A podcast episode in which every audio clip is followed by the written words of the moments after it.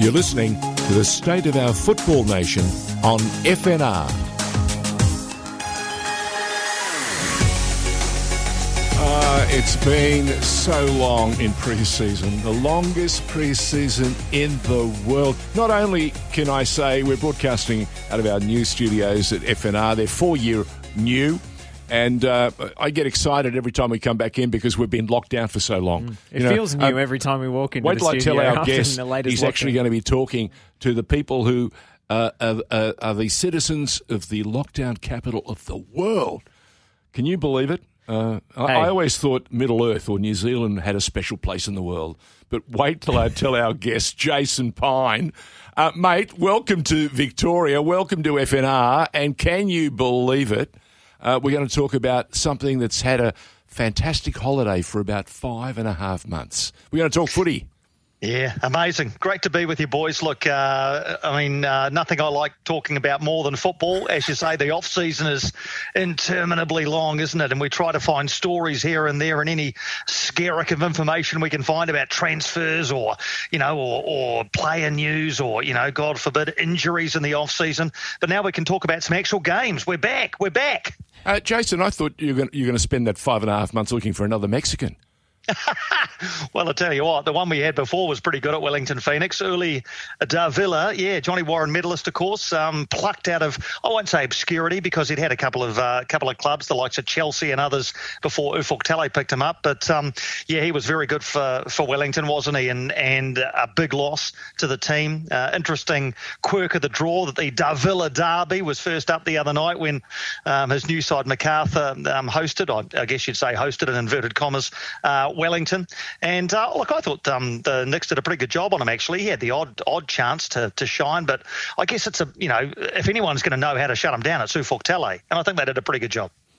I mean, what is it about these new expansion A League sides that keep poaching Wellington Phoenix players? They're vultures. it was like Western United, wasn't it? They took took the coach, the couple, couple of players, and um, yeah, look, I think uh, uh, in some ways it's a bit of a feather in the cap for Wellington, and that you know players like um, you know like Davila and uh, who else do we have? Um, uh, Philip Cur- Philip Curto, Hemed, obviously yeah. gone to yeah. Western yeah. Sydney.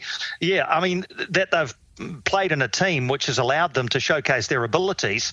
And uh, yeah, the downside of that for Wellington, obviously, is that they get their heads turned by um, by by bigger clubs on the other side of the Tasman. But look, Ufuk is a great recruiter. I don't think he's had a dud, certainly in the international players that he signed. So when January rolls around, guys, let's hope that he can uh, weave his magic again and bring another couple of international uh, players of good repute to the club. Spot on. Um, I've got to say, I concur 100% about the coach, your, man, your manager. Uh, just before he was anointed, uh, there was there was enormous uh, negativity being sprouted that you'd lost the man who had given you such a lift. Now he's come in, and from that day, you know, as low as the club had got, as low as the the ratings or the you know the the the um, uh, the number of metrics. mentions, yeah, metrics. the metrics, very metrics, good, yep. very yep. good. The magic David Sky, Gallop uh, Sky Sports metric knows these things. Uh, yes, the metrics. Uh, from that moment on, he's done nothing but lift everything, and he's lifted the way they play. He's not shirked a challenge. And in fact, uh, I, I, I, think we touched on it beforehand, before we started today. I said to you, every obstacle he's made a challenge. And, and, and when you turn that language around, then you allow players to, to feel the positivity. And they've just joined him on this journey. And my goodness, what a journey it's been. They were, they were told you've been burnished to Wollongong. not only is that not a Maori word, right?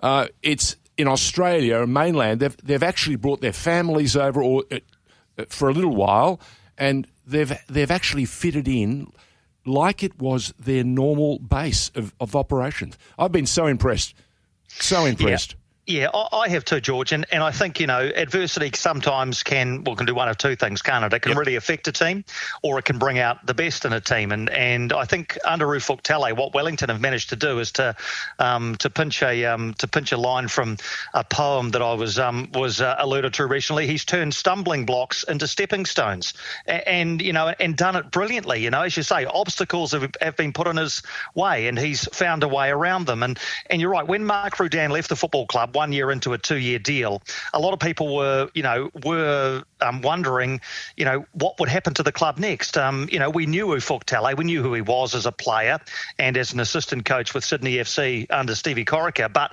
beyond that, we didn't really know too much about his coaching credentials. But from day one, his recruitment has been spot on, as I say. Uh, tactically, he's um, he's extremely astute. And I actually had the opportunity to talk to Ufuk earlier today. And one thing he's also now very, very to banish is any thought that Wellington are underdogs now, that they're a team that are just making up the numbers, that, that when you come up against Wellington, you should have an easy three points. He says, well, he said it in rather colourful language, but he said, you know, no, bugger that. That's not, that's not us anymore. We are now a, a team that every time we go out, we're looking for three points. Teams should come to Wollongong mm. or Wellington when that opportunity arises and fear the, um, you know, the challenge that they're going to face. So, you know, I love the way he's turned things around, the language he uses and, and the players he's brought through and the style of football that he encourages them to play.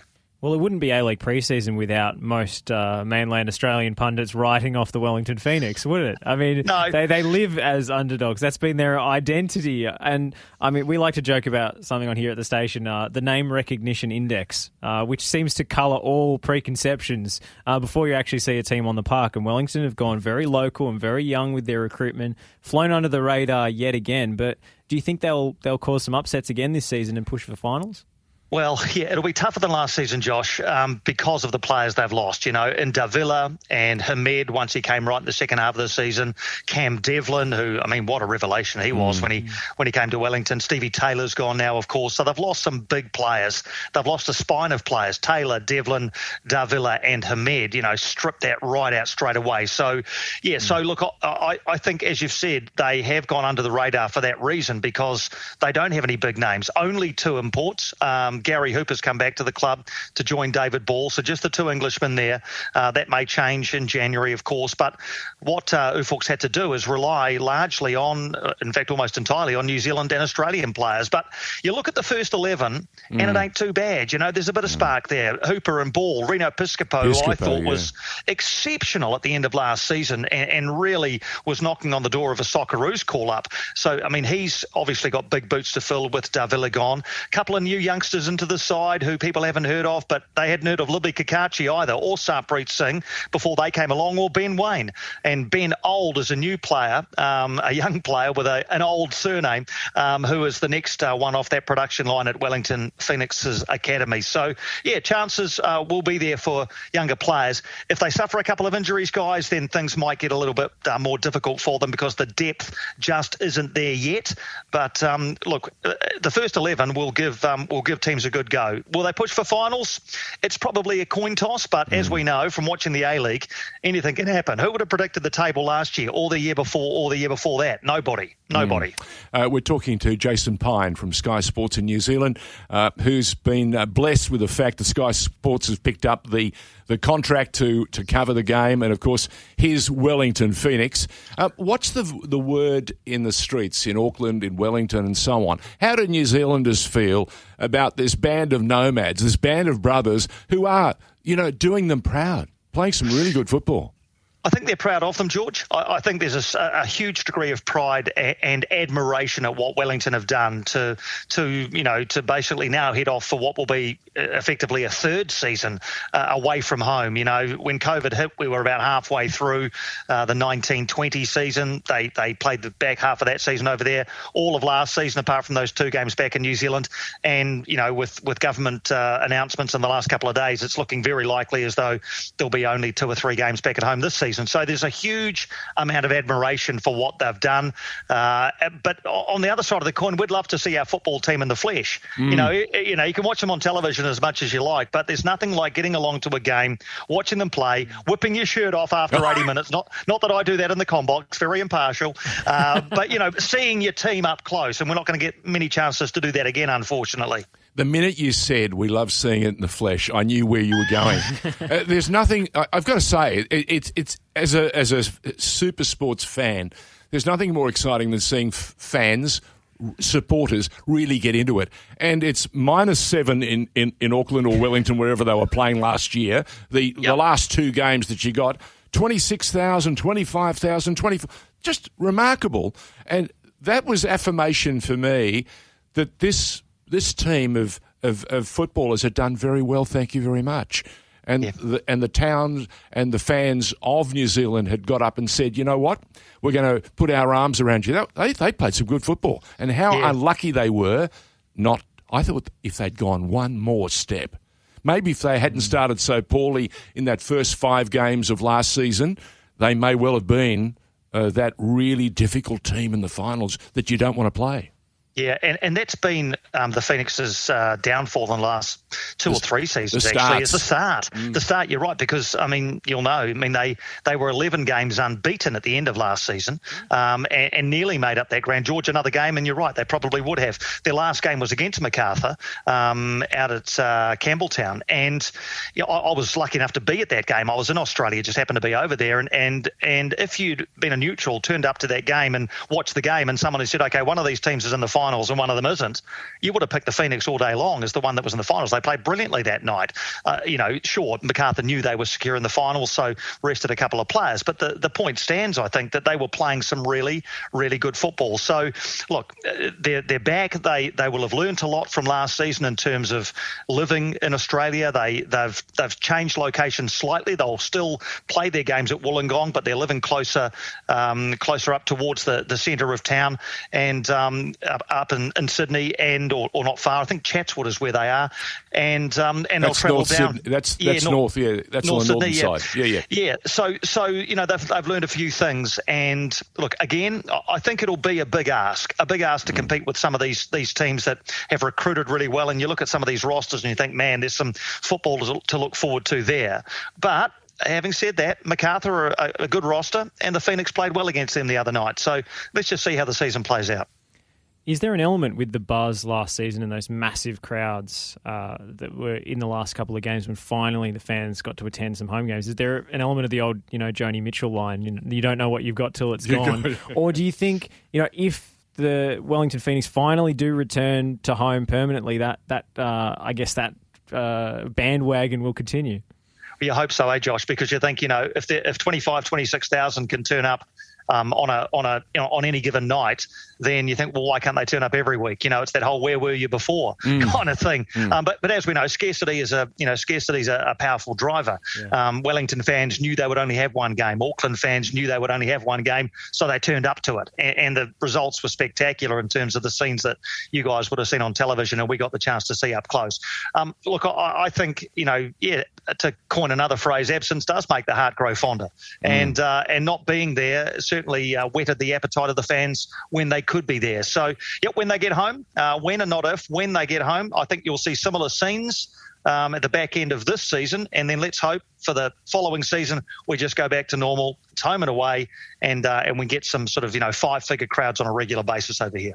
Uh, Jason Pine, uh, have I neglected to mention that New Zealand are part of a Women's World Cup, and we're inside two years now, and Rebecca Stott who I think has been an absolute out and out champion, not only for New Zealand, but for my Melbourne City. Um, she's back. She's looking good. She's she's carrying one of these brand new doos that's starting to make an impression. Um, what's the story there? How how is the buzz going? Uh, are you in World Cup um, buzz yet or not? Has it yeah, not started? No, we, we are. And tomorrow, actually, um, at uh, Sky Stadium in Wellington, uh, it's the launch of the Legacy program on this side of the Tasman. So, this is obviously the, as the name would suggest, the, the legacy that they hope to leave for the tournament and that'll be a lot about, of course, growing numbers and and uh, you know the greater good of the game. So you know we're starting to feel that buzz just on Rebecca Stott. What a story, mm. man! What an absolute story that is. You know, from the from adversity to to now, as you say, being back and uh, and kicking the ball around. The football ferns, our, our women's side are actually about to play two matches against South Korea. Uh, she hasn't been selected in that squad, but it won't be uh, too long before they call on her again, and, and she's just been inspirational. But look, and, and let's not forget as well, George, the women's Wellington Phoenix side now is also about to embark on their new adventure. They play their first game next Friday as part of a double header. So, you know, the women's game is thriving, as we know, right around the world, particularly in Australasia. And now finally in Wellington, we have a, a women's team to, to play alongside our men's team. So, yeah, so two teams to, uh, to cheer on every week. And, and again, we hope that they get home for some games as well. You know, the, the one thing um, as a sports lover you, you tend to pick up very quickly is when you see a country and a nation that has a spirit about it when it comes to sport. We know about the infamous All Blacks, sorry, the famous All Blacks. Um, I, I, still revel in 1986 when Kenny Wright, the Randwick five eight, led the charge and absolutely obliterated the All Blacks at Eden Park. I think it was the last time that the Wallabies ever won at Eden Park. Anyway, that's, that's a long right, time George. back. Good yeah, memory. Yeah, long, thank long you. time ago. As Good a memory, Randwick yeah. man, I can't forget those golden moments.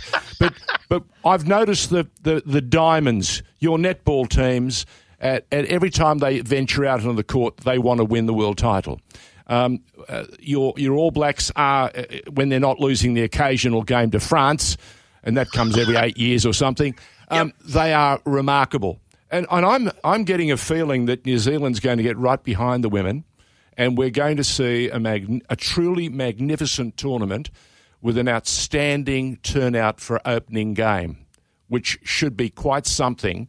And it'll be the sort of spark we need to set 2023, the Women's World Cup, alight. Yeah, I, I, look. I totally agree, and I know we all know over here how good Australian fans are at supporting their teams and and hosting big events. And look, I still remember, you know, the Sydney Olympics in 2000 mm. and and the amazing scenes there. And and you know, I still recall Cathy Freeman winning that gold medal and just the you know just those those scenes. no pressure. No yeah, pressure. Yeah, exactly. Yeah. So, so look, I, I believe that, that New Zealand will, as I know Australia will, really get behind this tournament. Um, Sarai Bareman, the uh, the head of the women's game at FIFA, is a Kiwi, and uh, I've had the opportunity to speak to her a couple of times, and you can just feel the excitement in her voice.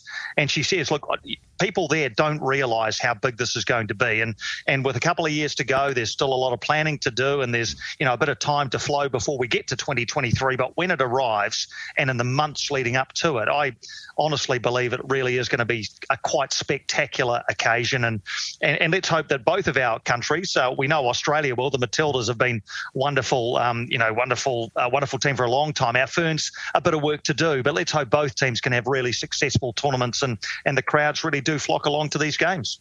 Well, before 2023 comes 2022 and the road there too. And there was a report in New Zealand media recently that FIFA was considering changing the format of these playoffs. That, of course, New Zealand, we've left them behind in Oceania, are still uh, still beholden to. Changing it to a one legged game in a neutral venue, which I think would uh, absolutely end up being played in the Middle East. How would this affect New Zealand's chances of getting to another World Cup? I, oddly enough, Josh, I don't I don't mind that as a as a path to the World Cup. Um, you know, we we've uh, in the intercontinental uh, playoff era, we've made it once and failed twice. We beat Bahrain over two legs to make 2010. Mexico was too big a step for us. Mm. Uh, 2014 and Peru, while there was a goalless draw in the first leg, second leg in Lima was was always going to be tough. And and uh, so a neutral venue and a one-off game takes away a couple of things. First of all, a hostile crowd mm. um, wherever we end up going, if, if we're lucky enough to go.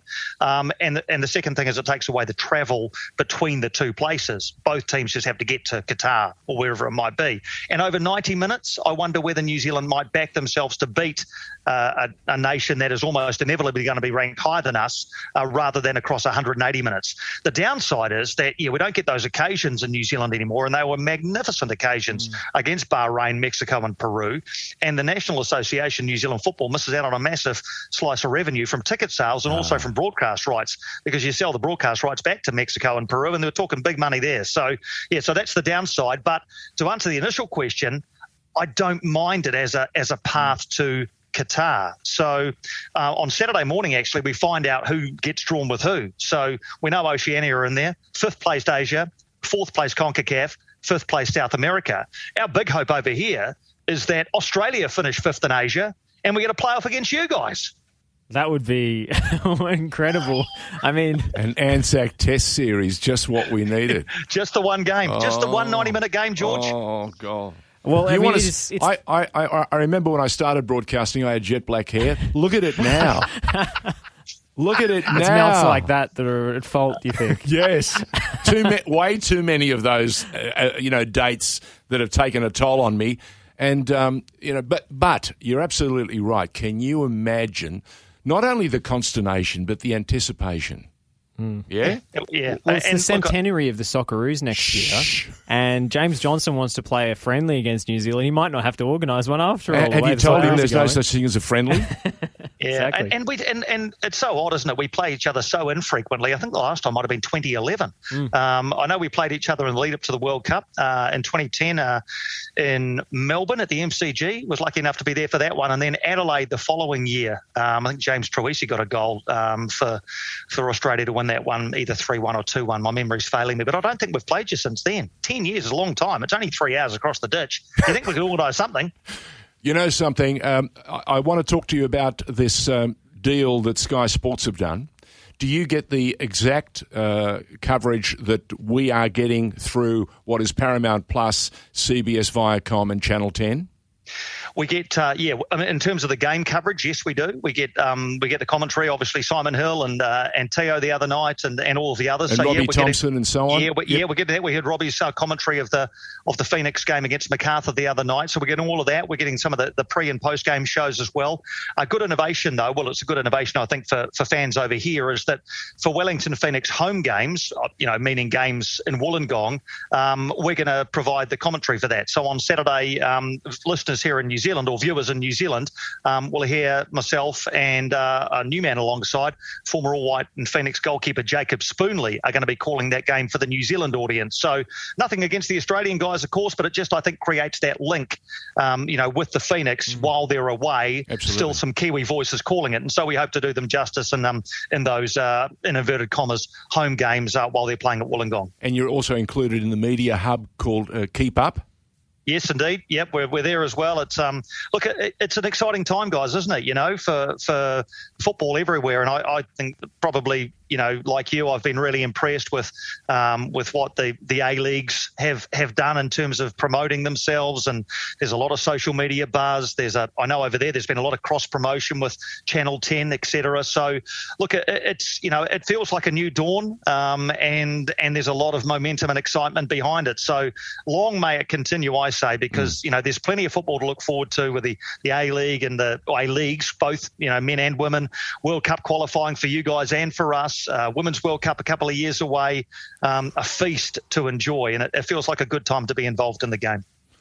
I'm looking at the comments here. There's some questions that have come through for you, Jason. I don't know whether this is incredibly obscure or not because I don't follow the New Zealand leagues, but uh, uh, our Fijian footballers uh, aficionado has asked about Brian Kaltak from Auckland City. Do you think he should be looked at more?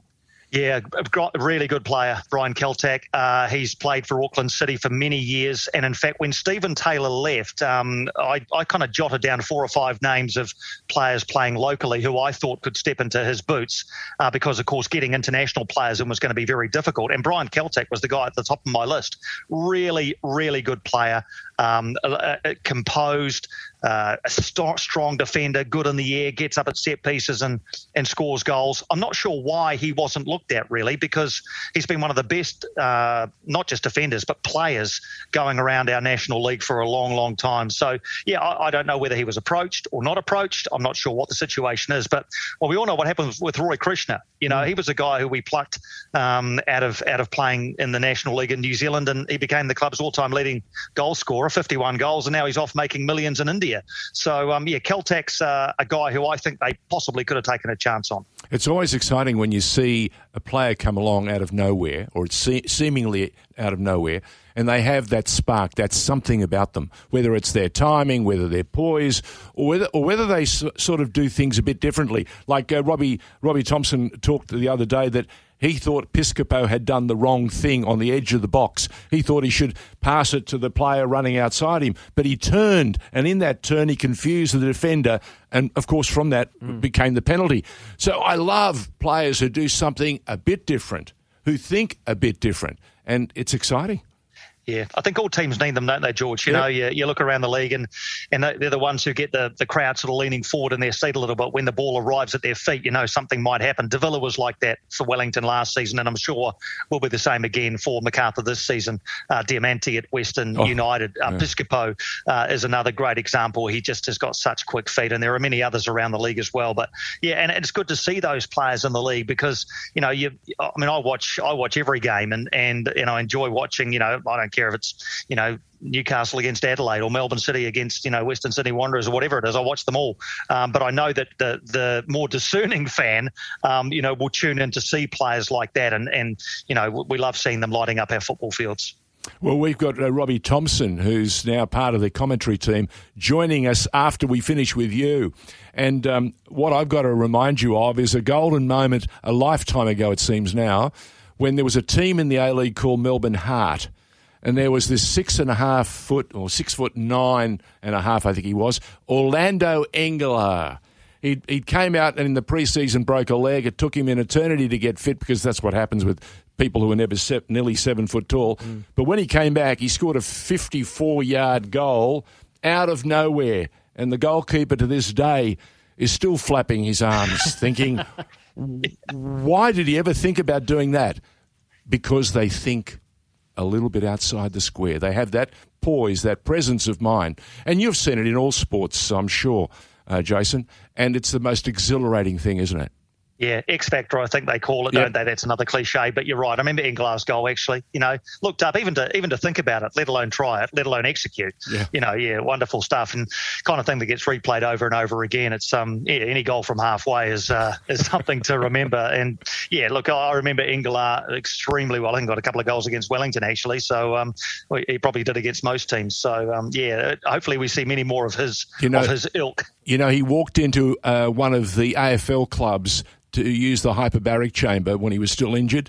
And he walked in, stripped down, and the and the AFL boys, who think a lot of themselves were nonplussed, could not believe the cut and the and the this figure. It looked like he'd been cut out of stone. So you know, it, he was a remarkable player, and we didn't see enough of him. Uh, he spent yeah. too much time on injury. Listen, you've been magnificent. Uh, we wish you a tremendous season of cooling. Uh, good luck with Sky Sports in New Zealand, and keep us abreast of what's happening with both the women's, and of course, I'm sure we'll have more uh, about the uh, the emergence of this one or two extra stars that Ufuk might might ply and find in January when the transfer window opens up again. Yeah, such a pleasure talking to you guys. Always love it. Keep uh, you know keep promoting the beautiful game, and uh, yeah, always uh, always happy to chat at any time. See you soon.